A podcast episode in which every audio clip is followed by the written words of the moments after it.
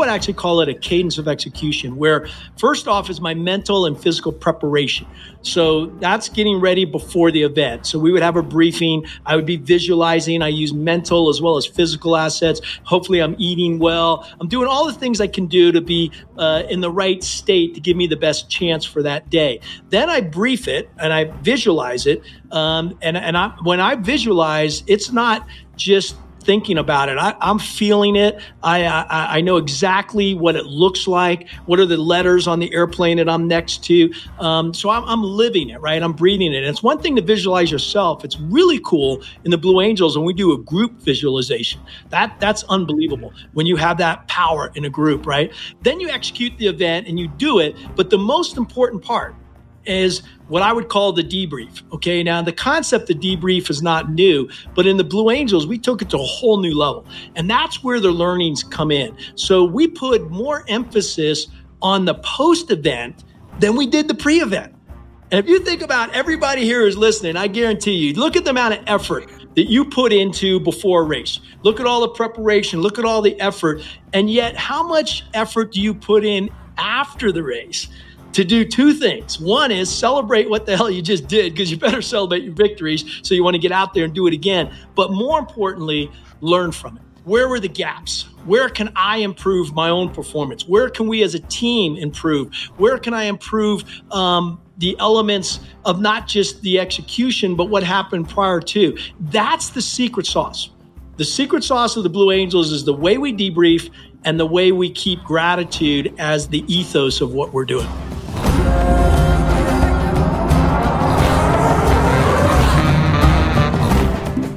Welcome to the Yogi Triathlete Podcast. We are Jess and BJ, and we're on a mission to create a better world. It's the world we all dream to see. It's the one where we are truly free. And the one and only way to create this world is to make the changes from within. That's it. There's no other way. We must change in order to see the change. The recipe is simple, the techniques are plain, but the subject matter runs deep, and we're going there today. We are super pumped to have with us John Foley, call sign Gucci. John is a former lead solo pilot of the Blue Angels, a Sloan Fellow at the Stanford School of Business, a top rated keynote speaker to over 1,500 organizations worldwide, best selling author, and perhaps our favorite title for this guy, Gratitude Guru. As a Blue Angel pilot, John represented one tenth of one tenth of 1% of all the pilots in the world, flying at speeds of more than 500 miles per hour and in formation as close as 18 inches apart. John is no stranger to excellence, focus, and precision that rides the absolute razor's edge of life and death. He has learned to make his mind one pointed. He has learned to trust, and he has learned that being grateful is the basis of living in the high performance zone. And so, without another moment passing, we are tremendously thankful for this conversation that is about to go down. John, welcome to the show. Jess and BJ, I'm glad to be here. And you're going to see uh, that has a deep meaning in my life. So, thank you for having me. Yeah, we cannot wait to to dive in. So, how I found you was you did a keynote for my brother's company, UKG, which I think back oh, yeah. the first time, yeah, Kronos. So Rob Kennedy is his boss. Um, yeah, yeah, my brother, uh, his name is Matt, and he is in the S and G vertical. The I think the services, I can't remember what it's called. Yes. It's, it's, all too high tech for me. But I think you were there recently. I but was. it was a couple years ago and my brother's he's amazing he's on the path he's he he trains with my husband and he meditates and all that good stuff and he's such a high performer and he started sending me your videos. I mean, it took about 10 seconds for me to say, we got to get this guy on the show. Um, and we always trust timing, and timing is so divine. And so here we are, really, probably a couple years later, here we are to throw down this convo. So thank you so much for your time. We know you're super busy dude, and we're really grateful. That's I love the connection. And I'm kind of curious, which of the videos grabbed you? What was it that said, "Oh man, we got to have this guy on our podcast?" It was about gratitude and gratitude okay. just being the basis of everything that we have control really about how we're going to experience life. And we can experience life through the energy of, you know, negativity and lack, mm-hmm. which I think is epidemic in our world or we can choose because we have free will, we can choose to be thankful. And so, something we always say around here is like, there's always something to be grateful for. And um, for us, it's a guiding light. And for us, it really is like you, it's the platform for, it's the mm-hmm. jumping off point, I think, for excellence and greatness in our life. Yeah. Well, that's why I'm wearing this shirt. I know we're audio, but glad to be here is the the brand, the message, the ethos that not only I live my life by, but we on the Blue Angels have a saying, and that that glad to be here is really, I think, the essence of what you're talking about. It's not just gratitude; it is gratitude, huge. Um, grateful for the experiences. Sometimes you're just grateful to be alive, right? I mean, I've had those days, right? But it's mostly about uh, appreciation for the team you're with, the opportunity that's there, and it also involves excellence. So to me, that's that's what a glad to be here mindset is all about. Mm. It's powerful and you exude it. Like I can just feel mm. that energy. And this is why people are, you know, being inspired to make change in their life because you're living it. You know, you're walking the talk. And that is everything. Yeah, we all have to do that, right? I mean, like Gandhi said, be the change you want to see in the world, right? So, whatever it is that's internal to us, um, yeah, you've got to you got to be authentic, humble, and just live it. And, and by the way, it's fun. I mean, that's the cool part. You don't have to fake it. yeah, not when it's authentic, not when it comes from the heart. Like if you've connected yeah. with that and it feels it feels good, then why wouldn't you just feel good all the time? That's yeah. Uh, something we come up with a lot. Um, but yeah, I mean, we all have choices. We have the choices. And I started watching your videos uh, back back because I, I love that you right away are like, well, which video? What was it about it that pulled it out? And this is where inspiration meets action. This is where we start to take like, well, what is it about the essence of it, and how have you applied it? So. Yeah. I think uh, the videos that you were doing, I think about two years ago when you started doing these little clips during COVID, um, mm-hmm. it, helping people, I would, I would, is is part of your mantra to help people kind of see like what's happening and, and that they do have a choice in their daily mm, their daily life that can begin to turn things around begin to not go down the hole of you know why me why this and instead what is it about what is it about that i can control that can sort of turn things around shift things to another perspective yes yeah, well, I, I, heard a definition once of inspired. I, am glad you you you're talking about how do you go from inspiration to activation. Um, is to inspire is to breathe life into. Uh, when I heard that, I went, "Oh, that's a cool." That's a cool definition. To breathe life into what? Somebody else, something else. And that that includes action. You know, we we got to take action. Um, so one of the things I like to do every morning is I do uh, you know, I have a morning routine and uh, I wake up uh, happy. I've trained my brain to wake up happy. Uh, that's a technique, by the way. All of us can do this. And it starts with a, a gratitude practice, it has movement. Um, but yeah, you know, how we start our day. I think also matters into what happens. And I like what you said, Jess. I heard you say this is uh, I believe the world's coming from us, not at us. And that's an interesting, deep thought if uh, if you truly grasp that, then you're absolutely right. Uh, we can create our own destiny, and it can be fun. Mm-hmm. I think that it get it got lost somewhere that it's a birthright for us to experience joy in this life, and and not as a fleeting emotion, but as a state of being. Yes, love that idea. A joyful effort, I like to say. Uh, ev- everything I'm I'm about. Yeah. So I have a question which is a little off Blue Angels, but definitely not off topic. Every morning, BJ and I have these, uh, you know, we're yogis, so we have these medicine cards and we pull them, and they're animal cards. And so I pulled the dog today, oh. which is which is loyalty. And maybe or maybe not, a little birdie came on my shoulder and encouraged me to ask you about Ruby and Nash. Yeah. And the impact that they have or have had on your life because I think dogs are so mm-hmm. powerful if we yeah. if we listen to their teachings and we live those. Well, it's so funny you you mentioned that, right? Sitting at my feet is Nash right now. He's all stretched out. So uh, Ruby and Nash are Rhodesian Ridgebacks for everybody who who doesn't um, uh, can only hear. Uh, we actually rescued uh, Ruby about a year ago, and she's three years old now. Uh, and uh, we rescued her in Minneapolis from the Ridgeback Rescue of the USA. And I remember flying out there and putting her in a car and driving back, and uh, just an incredible joy. Uh, Seventy pounds, awesome. And really, it was my wife who, uh, Carol, who said, you know, let's let's uh, let's go up rescue some dogs.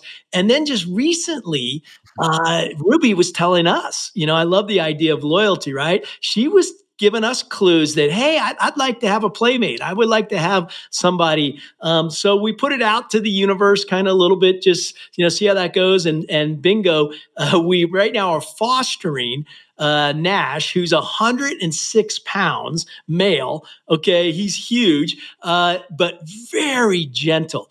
And it's really cool that you mentioned the word loyalty because, like I said, he's right at my feet. Um, the two of them get along. They sleep together in the same dog bed. They um, they play really rough. I mean, they they're strong dogs and they like to play rough, but they're very they're very kind. So it, it, it's it's the essence, right? I, they get me out to walk. We just got back from a walk out my backyard. There, we, we live in Sun Valley, Idaho. You're you're in what California, right? Yeah, Southern uh, Carlsbad, so North County, San Diego. Oh, love Carlsbad. Yeah, in fact, I just spoke there last week.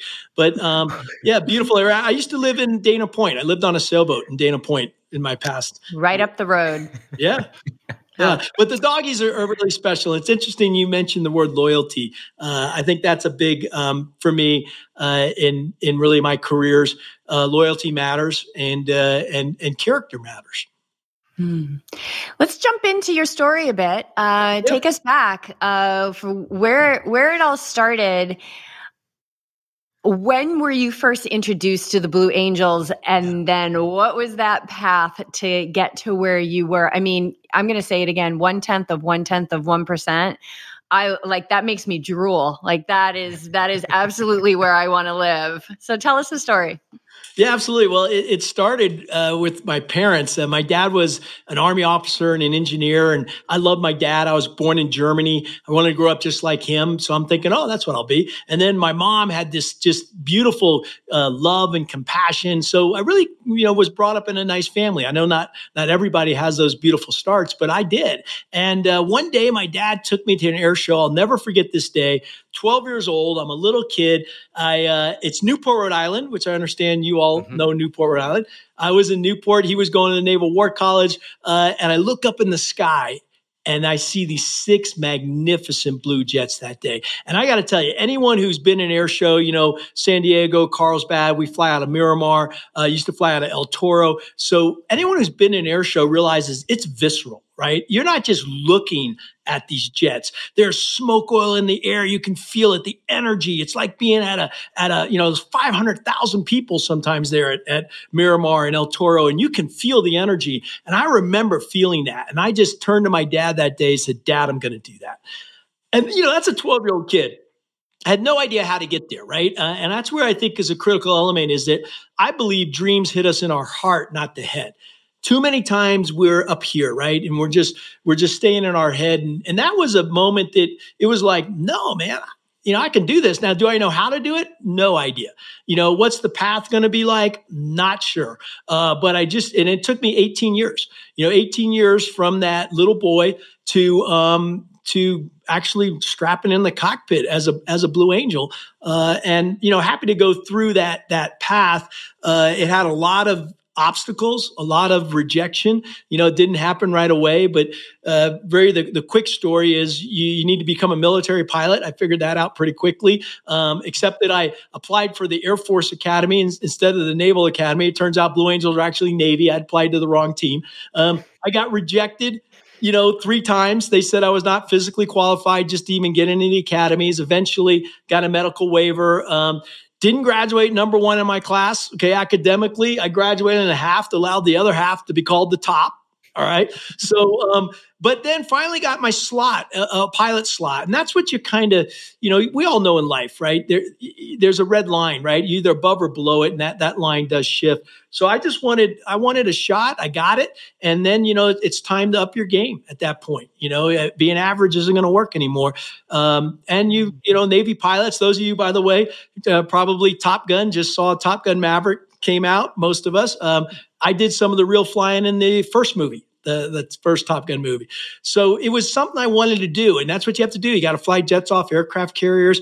That's an intense experience. You know, triathlon's an intense experience. Well, let me tell you, landing a 22 ton jet on the uh, back end of a boat that's moving around, it's pitching, it's dark, and you're low on fuel, the weather's bad. I mean, you talk about mental focus. That's that's what taught me mental focus. And uh, uh, bottom line is you then become an instructor pilot like in the movie top gun and then uh, that's where the blue angels come from. We get our our pilots from the instructor ranks. Ah.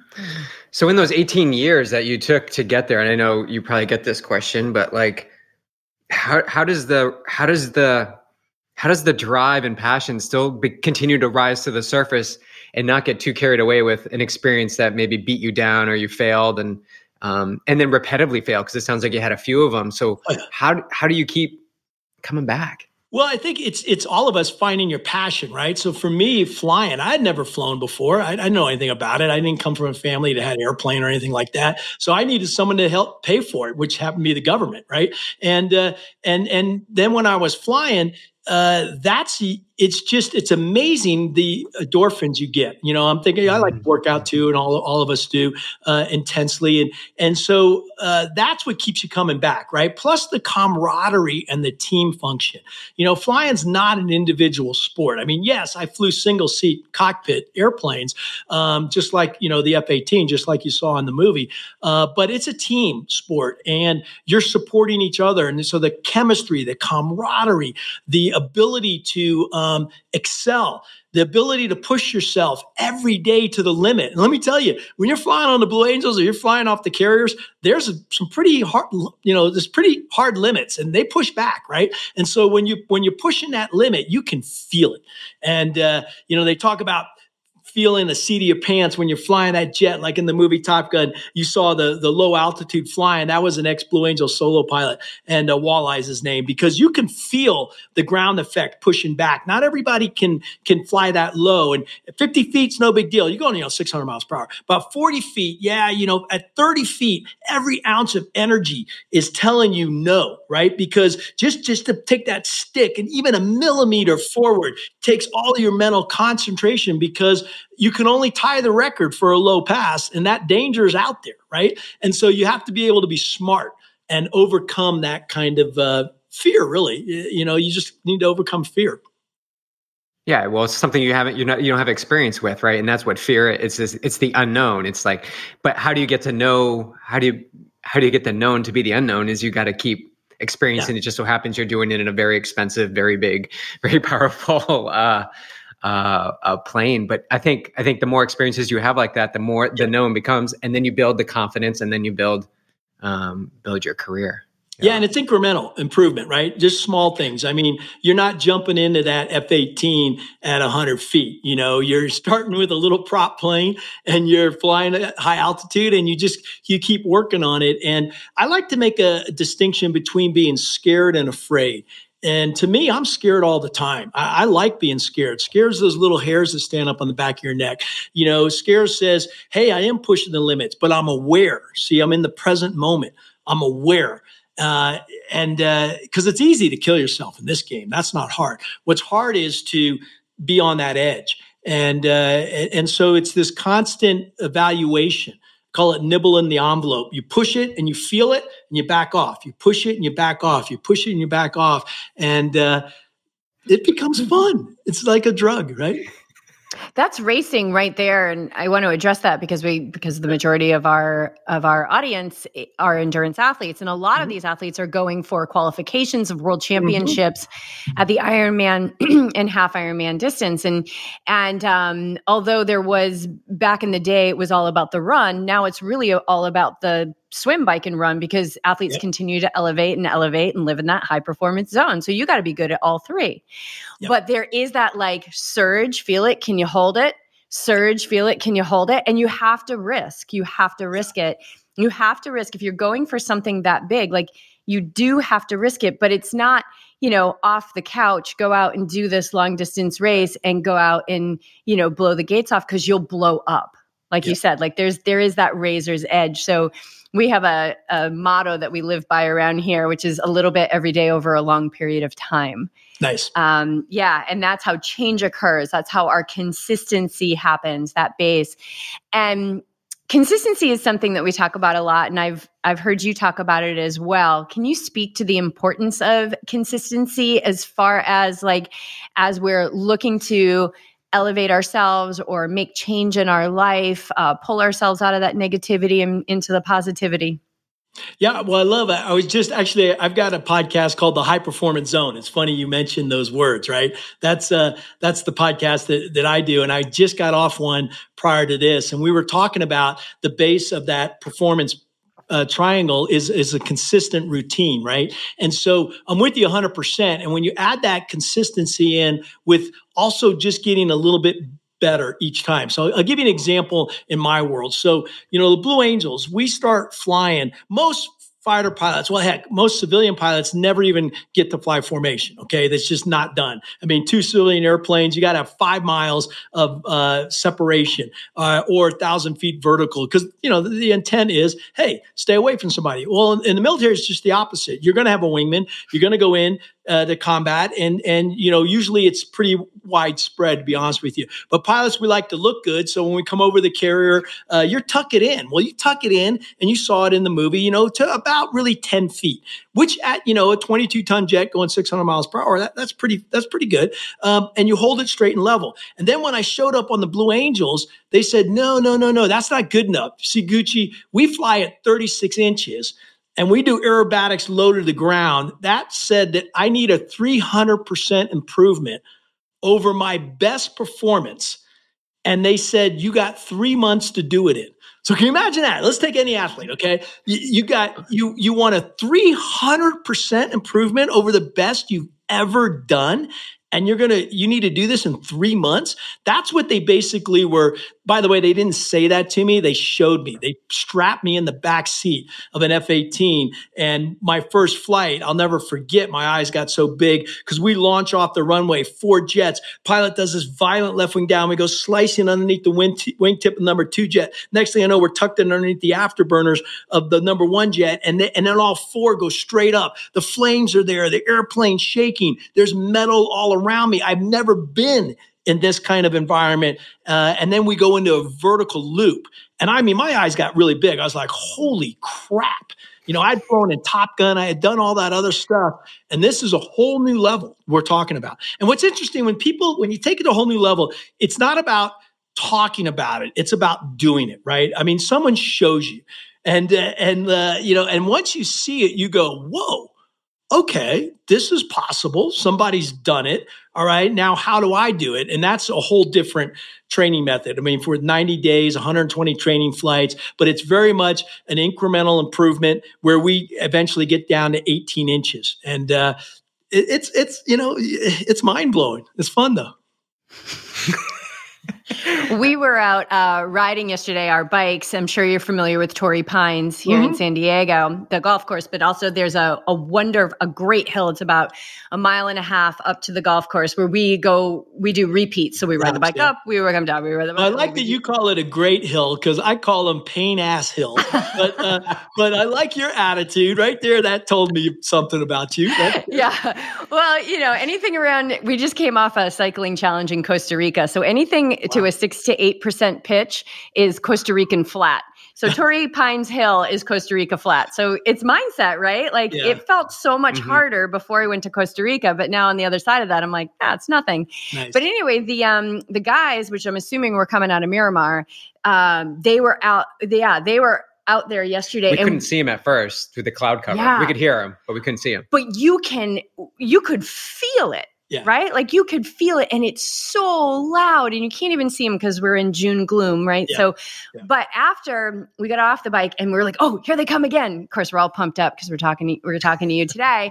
And, um, and we could see them cutting through the clouds. But that experience of, I can't even imagine being that close to an airplane flames and i mean it's it's reminding me of the story of like when they broke the sound barrier yeah. right like the whole thing was shaking it shakes yeah and it's on that razor's edge um but it's not It's not going from zero to razor's edge. No. no like you I, said, it's that incremental. Yeah, I mean, we would we would first off, um, what we did wasn't dangerous, but it's inherently unforgiving. All right, so it's because we had a process and a mindset. You hit two of the, the keys. First off, you need the mindset first. And then you need a process. You need a training plan, you need a schedule, and, and those kinds of things. Um, so we would incrementally increase it. You would go from a single airplane to two airplanes. You're flying 10 feet to six feet to four feet to three feet to 18 inches. Then we're adding a third airplane, then a fourth. You just don't dive into this. And it's very much an incremental. Think about your training before, you know, you actually do an event, right? It's an incremental process. Uh, and, and then the key though, is the recovery. And I'm thinking about, you know, how you guys uh, on a triathlete, the recovery process between the training evolution. So we would call them a flight. What's critical is I call a cadence of execution. So, you know, we talked about consistency, but I would actually call it a cadence of execution where first off is my mental and physical preparation. So that's getting ready before the event. So we would have a briefing. I would be visualizing. I use mental as well as physical assets. Hopefully, I'm eating well. I'm doing all the things I can do to be uh, in the right state to give me the best chance for that day. Then I brief it and I visualize it. Um, and and I, when I visualize, it's not just thinking about it. I, am feeling it. I, I, I know exactly what it looks like. What are the letters on the airplane that I'm next to? Um, so I'm, I'm living it, right? I'm breathing it. And it's one thing to visualize yourself. It's really cool in the Blue Angels when we do a group visualization. That that's unbelievable mm-hmm. when you have that power in a group, right? Then you execute the event and you do it. But the most important part is what I would call the debrief. Okay. Now, the concept of debrief is not new, but in the Blue Angels, we took it to a whole new level. And that's where the learnings come in. So we put more emphasis on the post event than we did the pre event. And if you think about everybody here who's listening, I guarantee you, look at the amount of effort that you put into before a race. Look at all the preparation, look at all the effort. And yet, how much effort do you put in after the race? To do two things. One is celebrate what the hell you just did because you better celebrate your victories. So you want to get out there and do it again. But more importantly, learn from it. Where were the gaps? Where can I improve my own performance? Where can we as a team improve? Where can I improve um, the elements of not just the execution, but what happened prior to? That's the secret sauce. The secret sauce of the Blue Angels is the way we debrief and the way we keep gratitude as the the ethos of what we're doing. Well, I think that's the essence. Uh, to bring it back to triathlon too, how how you analyze or debrief after the race is the nugget of information that's going to keep you in the sport longer, uh, more consistent, more successful. But the mind is such a. I find it's it's such an unreliable. Eh, the memory is very unreliable. So if you don't write it down, you don't do this immediately quickly have my athletes write race reports uh, a lot so that they can actually understand what they took in for nutrition how they felt on the run so that they can apply it to the future races versus some athletes that just and, and i don't know if this happens in flying too they just move on to the next thing and they're right. they're kind of like circling around the same opportunities and and you can see from the outside perspective back to that 10,000 foot view you see oh my god this could if we went down this path and actually corrected some of these things, mm-hmm. what more could we get out of it? No, I love what you said.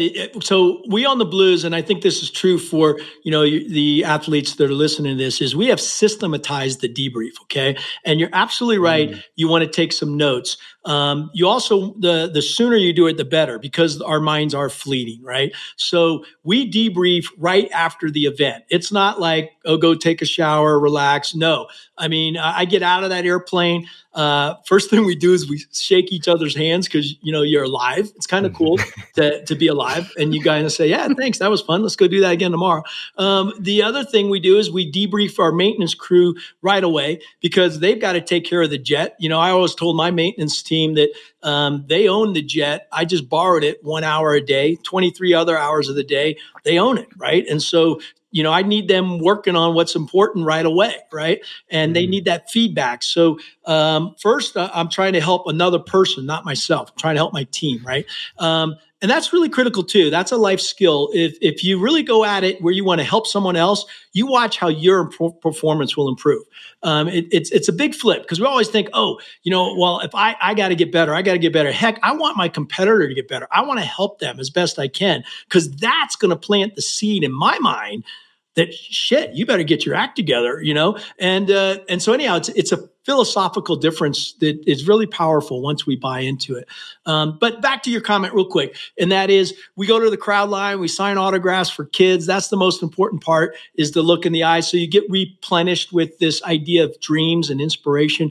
Then we get into our debriefing room and it's planned. It's scheduled. This isn't a, oh, by the way, let's debrief. I have it scheduled in my day. My teammates have it scheduled in. I have a photograph. I'm taking notes on my performance. Now, I'm not doing it airborne, neither are you as you're performing, right? But as soon as I can, I take some quiet moments and I jot a couple of notes. Uh, and what I'm really looking for is what did I mess up? What could I have done better? Uh, if if it's if it's actually out of parameters, that's called a safety. I don't want too many of those. That means I did something that um, is out of the parameters of that of that flight. Uh, but there's always room for improvement. So i'm looking for those little those little things that i can share with my team first. I don't want somebody having to point them out to me. I want to share it. So it's this idea of uh, kind of laying it on the table uh, humility this vulnerability this openness and honesty and most importantly a self-assessment and self uh, reflection that leads to your greater performance Mm. I was reflecting yesterday about what what makes me my best self. And and what I came to like it wasn't it's not the toughness. It's not my ability to push through. It's the vulnerability. Yeah. It's the truthfulness. It's the gentleness. It's the openness. And as I get to know myself better and better every day, I also get to know the ego which is mm-hmm. not about vulnerability and gentleness and openness. So, how do we get beyond that little bugger to have that truthfulness, to be able to look at ourselves, say, Oh, I could have done that better without judgment, without punishing ourselves? I've heard you talk about checking your ego at the door. Yeah. How do people check their ego at the door? Well, it's mostly done with your peers. And so when I say check your ego at the door, it's because I'm about to walk into a meeting with peers. You know, and there's some seniors and there's some junior people, whatever, but it's really about being around your peers, right? And uh, and so everyone's good at what they do. Heck, you wouldn't be there. You're not you wouldn't be getting hired. You wouldn't be on the team. So you're not trying to prove yourself. That's that's at a different stage of your evolution, right? Once you know you're really good and you've proven it, that you don't have to prove it to somebody else. Actually, I think what there is is what I call strength and vulnerability. So the vulnerability becomes a strength, not a weakness. Again, that's a mindset right? So early on, when you're being taught and all this, we're, we're what, afraid. Oh, you know, my vulnerability will show that I'm weak. My vulnerability will show that, um, you know, I'm not as good as I as I think I am or say I am. You know, that's just the opposite. And, and here's the other thing, and I know you've noticed this go be around any world class person. I don't care what they are. If they're world class triathlete, they're world class in business, if they're world class in in any sport, um, and you watch, they're probably pretty humble. Okay. The ones at the very, very tip of the spear are very humble. It's the ones who think they are not quite yet that typically carry around the egos. And I've been around a lot of really high performers and they're very humble. It's, it's a strength. Mm-hmm. It is a strength. Well, what did they say? The meek, the meek shall inherit, inherit the, the earth. not sure that's the right example. I mean, I, I think there, Jesus had a different uh, thought there, but no, yeah, I got you. Go for it. Yeah, I mean, for many years, I was not interested in humbleness or meekness or any of that stuff. But like you said, like I think as you grow, as you experience yourself, because um, you can't get away from yourself, um, that eventually maybe it's wisdom you know that comes with years maybe it is that high performance type of uh, gene that we want to keep getting better and better but we realize that vulnerability is not a weakness it is in fact uh, you know a mm. superpower i believe absolutely Let, let me so, point on yeah. that. Then we'll get your next question. Um, I think there's a we typically tend to be our own worst critics. You know, we typically are hard on ourselves, especially if you're you know uh, uh you know an athlete. You're always pushing yourself, and so I think what's critical is this balance, awareness between um, understanding. I never call it self criticism. What I am trying to do is be self aware. So, um, but also reinforce the positive, you know. And so I, I'm constantly also giving myself pats on the back internally, right? You know, when I wake up in the morning, I'm brushing my teeth, I'm going, man, I feel good today. You know, hey, that looks good. I mean, I'm okay with internally uh, reinforcing the goodness. And that's why gratitude is so important because it it just puts you in a state of oh, you know, I'm grateful I have the time to train today. I'm grateful, you know, that that the weather's nice. I'm grateful that I have a hill that'll challenge me, right? There's so many things you can be grateful for. So to me, it is that that in my balance, I don't mean 50-50, but it is a it's a double-edged sword, right? And it, there's part of it where I'm always trying to get better, but I'm also celebrating the hell out of where I am. And um, yeah, it's that's important. Has that been something that, like, y- you grew up in a you know beautiful, loving home? It sounds. Is that something that kind of like was hardwired into you, or was that obviously it's been enhanced over the years? But is it something that you really had to shift into? Is this this grateful mindset, or is it something you feel like as you've always it's always been with you? You know, as I reflect back, because I've never been asked that question, I was just thinking about my early childhood. Um, I think that came from my mom. You know, she was a glass half full person, not a glass half empty. And uh, everything, um, her one statement, if it didn't go the way you wanted to, or you, let's say you made a mistake or you lost your bike, I mean, whatever, she would say, oh, well, you know, and, and that I've taken to me with a lot, you know, what the heck? Oh, well, didn't go great let's move on right? Um, uh, so I, I, I did learn a lot from her uh, and just appreciating every moment you know like when she drank you know some a bottle of water she would hold the last she get the last drop. It was so weird to watch as a little kid.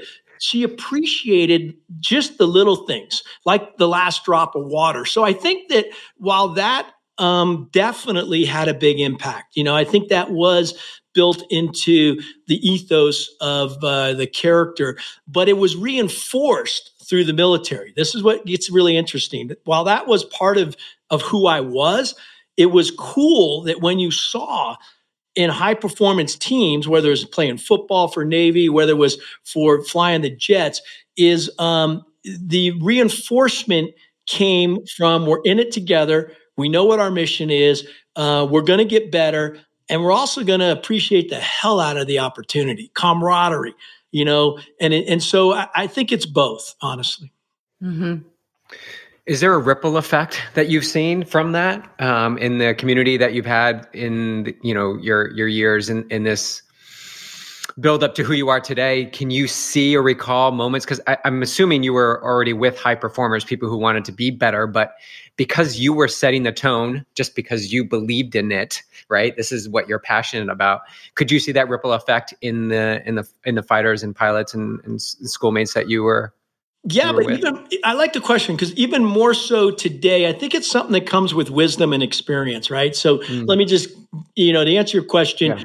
no, I was on teams where I mean they were hard ass coaches, and we were, you know, uh, heck, it was all negative. It's like, you know, uh, you know, you don't want to lose your job. You don't want to lose your starting position. And um, those weren't great. Uh, at the same time, you could take that same team and just flip the mindset where you're actually helping each other. You're, you're in it for, um, I love being the underdog. You know, I mean, I like playing the Ohio States of the world, Michigan. That's who I played against. And I'm a small dude. I shouldn't have been on the field, right? But I would, but it was okay. You know, I just, I just earned the right. And, and I like the, that idea of, hey, we're in this together and you can count on me. I'm going to count on you. We're going to trust each other. We're going to do our best job. And what changes is that I don't want to let my my, another person down right? That becomes my driving force. Not that I want to score the touchdown, make the interception, or, or, or win the race. Of course, I want to.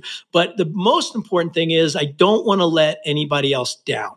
That means I got to do my job, especially in the Blue Angels. I've got to fly my jet, and I'm trusting that my teammate's going to do the same thing. And that camaraderie, that trust, then you're absolutely right. When you have that, everything gets elevated. Your own performance elevates the team's performance elevates, the enjoyment of the activity elevates, and absolutely they they thrive on each other. Mm. Along that same line of trickle effect, like planting seeds, right? So mm-hmm. every time you give a keynote, this podcast, you're dropping seeds all over the place. You are just planting seeds everywhere. And it's not our job to water those seeds, right? It's the job of the person who receives the seeds to water them for their own life. But I'd love to hear, because I'm assuming you've got stories about seeds that were planted, that were being watered and, you know, and coming into this full bloom, all the while you're living your life. And there's something over here happening that somebody's life has has taken a trajectory because of their experience through you well, I love the metaphor, the seeds and the watering, and then, you know, eventually does thrive into uh, something beautiful. So, uh, yeah, two things. Uh, one is a, a, story, and then I'll, I'll tell you how I'm doing it every single day consciously, intentionally, right? Um, but number one, uh, I had, I was at an event. It was uh, a big event, corporate uh, thing. And, um, all of a sudden someone comes up to me afterwards and they handed me their cell phone. And on the the uh, screensaver was a picture of myself as a blue angel and and a little boy. And and here's what and it was it was an old picture right? Because i was a blue back in the early 90s right? And and and here, the gentleman looks at me and he goes hey gucci it's been a while since i've seen you well, this is 1990 in San Francisco. I know that because I'm number seven. And uh, and then he says this. He says, you know, I kept this picture above my bed as a kid. He was a little boy at the time, four years old. He says, I kept this picture above my desk in college. And his wife, who happened to be standing next to him, says, Gucci, you're not gonna believe this. He still got that picture up in the living room. Well, it turns out that person is Blue Angel, Nate Scott. It's it's and and it blew me away because I don't remember that that first experience you know but but back to what you were saying the little seed that was planted in that boy's heart um, then it took a lot of watering took a lot of people just like my life um, uh, to to help you but look what it, it can blossom into. So I believe that you do intention. It's good to intentionally plant seeds. We may never see the outcome, and that's okay. Um, I, I, think there is a technique, and I'll give you this because I think it's it's powerful for everybody. Um, how to plant seeds at night or when you wake up um, that will continue through the day. And so I plant seeds of gratitude. That's what I, what I do. I have what I call my glad to be here wake up. And I also have my glad to be here nightcap, which is basically very simply the minute I wake up, I just say, what am I grateful for in the present moment? Here's the cool part. You can be laying in bed, you can be in the shower, you can be stretching, whatever you want to do, uh, but it's present moment awareness. What am I grateful for? Oh, the water's warm. Hey, uh, the, the mattress feels good. Uh, I look out, wow, you know, the sun's coming up. This is awesome. It's just present moment awareness very quickly. Then I've learned this technique go back 24 hours. And this is really critical. Go back 24 hours and start to bring to mind things that you saw that that motivated you or helped maybe you saw somebody help somebody else. Maybe it was a smile that somebody gave you as you were bringing their suitcase down from the overhead. Little things matter right? Um, now you can go back as far as you want in your life. Like sometimes i keep pictures of like the day we rescued ruby you know the the, the dog right? And she's smelling me and my wife's there and it's a beautiful picture right? And i just it just brings back good memories right? But then here's the other key. Go forward in your day and think about others, not just yourself. I go outside right away. Very first thing I do, I open up my arms, open my chest, and I just say, may I be available to somebody. Like today, this podcast. I have no idea who's hearing this, right? But the idea is, may you just be available. Well, that to me, you're not only planting seeds, but here's the cool part. When you go to bed, you want to do the same technique. And, and what you actually are doing is you're actually starting to water the seeds by rejoicing. Rejoice in the little good things you've done that day. Rejoice. And then as you're sleeping, you watch the brain is a cool thing. Uh, what you go to bed with thinking is going to materialize. So if you go to bed worried and stressed out and all pissed off, you're just creating that. So that's my technique. I actually have a, a gratitude pack. Uh, people can go to my website if they want, johnfoleyinc.com. Um, we just put it out. It's actually not on the open market yet. But anyhow, just if you want, um, you can sign up for our, our, list or whatever to stay connected. But I, I put this in a course, a very simple course on gratitude. And probably the most important one is how do you reboot yourself when something pisses you off? When something, you know, it knocks you off balance. You watch four steps, happens every time. First thing you do is you get knocked off balance. It could be an email, it could be somebody said something.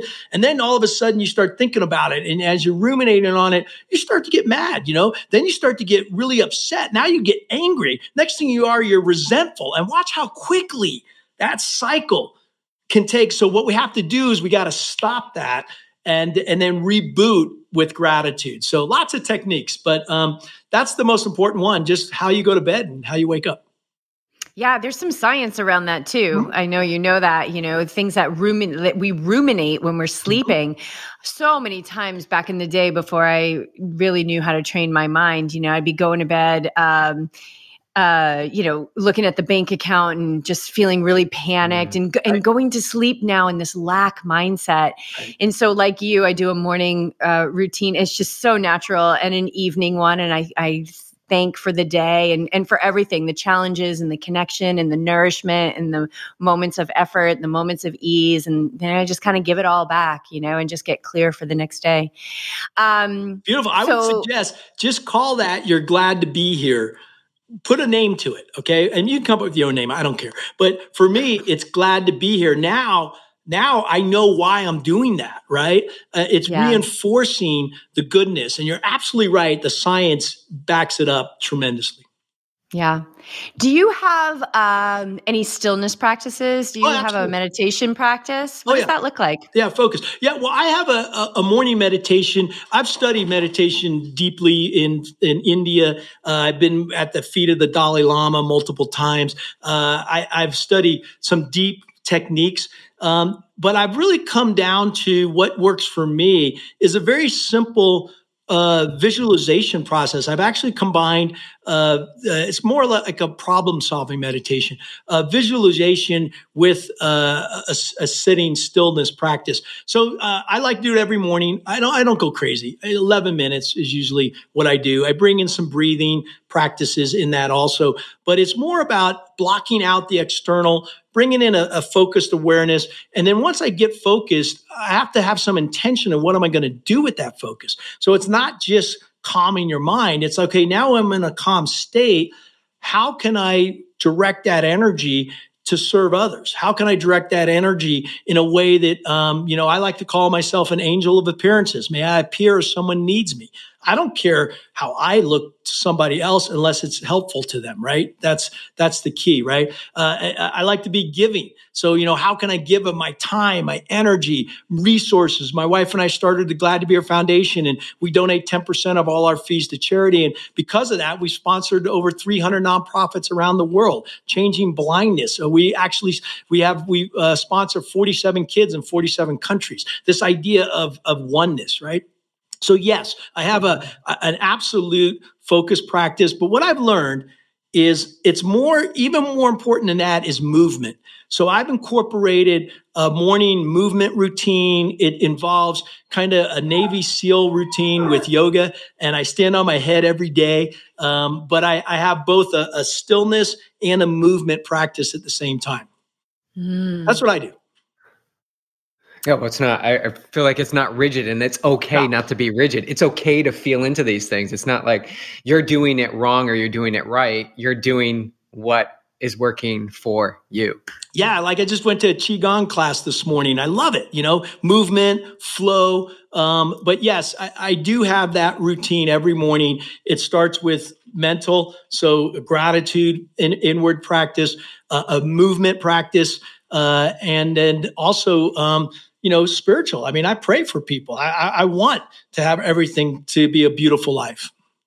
Mm, that's beautiful. I love that. And and it is it is a oneness, you know, and we are I do believe we're we're here to serve. Um So as we begin to wrap this up, because I know you have an appointment. That's that's okay. Did you hear that whine? yeah. Okay, that was Nash. He's been with me all afternoon, and he's saying, "Dad, we got to go for a walk." So yeah, he says, "I don't want to just be a foster. I want to live here." yeah, he does. I'm glad think, to be here. I think we're going to be a foster fail. I think we're going to end up keeping. Yeah. You should shoot for that. Um, so as we begin to wrap this up, because I want to be respectful of your time, I know you have an appointment. Um, trust trust. Someone says, "Ah, but Gucci, you don't understand. Everyone in my life has failed me. You know, it's it's not I, I you know, I can't I've got this dream, but I have no idea how to get there." And this idea of trust, how do people begin to to build trust? Yeah, for me, it's very simple. It, it, it's trust and change. I think start on the inside and then work their way out. So, um, first thing I want to do is just start to build trust of myself, right? Um, trust in yourself, trust in, you know, what's around you, uh, trust in your potential. I mean, even if things are going bad, it's okay. You know, you can change that, right? Um, and I, I like, you know, it's back to Gandhi, be the change you want to see in the world. So if you want other people to trust you, you've got to be trustworthy, right? So the other thing I would add to that is just small things matter. You know, we think trust, oh, it's a big thing. Can I fly 18 inches from another jet at 500 miles per hour? Well, it, it also starts with just showing up on time, showing up in a state of positivity, um, you know, making a cup of tea for somebody, um, just being present, being aware. So it's small things matter uh, in respect, and small things matter in trust. So I'd work on small things, and then you watch. Um, it'll change. You know, the I yeah, that's so epic. Uh, show up on time you know, we always say our, our audience and our athletes probably we're ad nauseum. Let your yes be yes. Yeah. Let your no be no. Um, and and that actually will help build self trust because it feels like this really big esoteric thing, but it's like, no, you say you're going to be there at seven, be there at seven, and and you you start to begin to trust yourself with that. Um, I would also add real quick because I think it's important because I do bust that. I mean, I'm supposed to be a military guy, all disciplined and all this. Let me tell you, I'm terrible at it with my wife, and that's a problem because she knows it and she points it out to me, and and I realized that. Um, you know, I, I got to choose to make that difference, right? So if I don't, I say, okay, I'll fix it, and I just tell myself I busted that, but I'll fix it, and um, and then fix it. You know, then take the action. Right, right.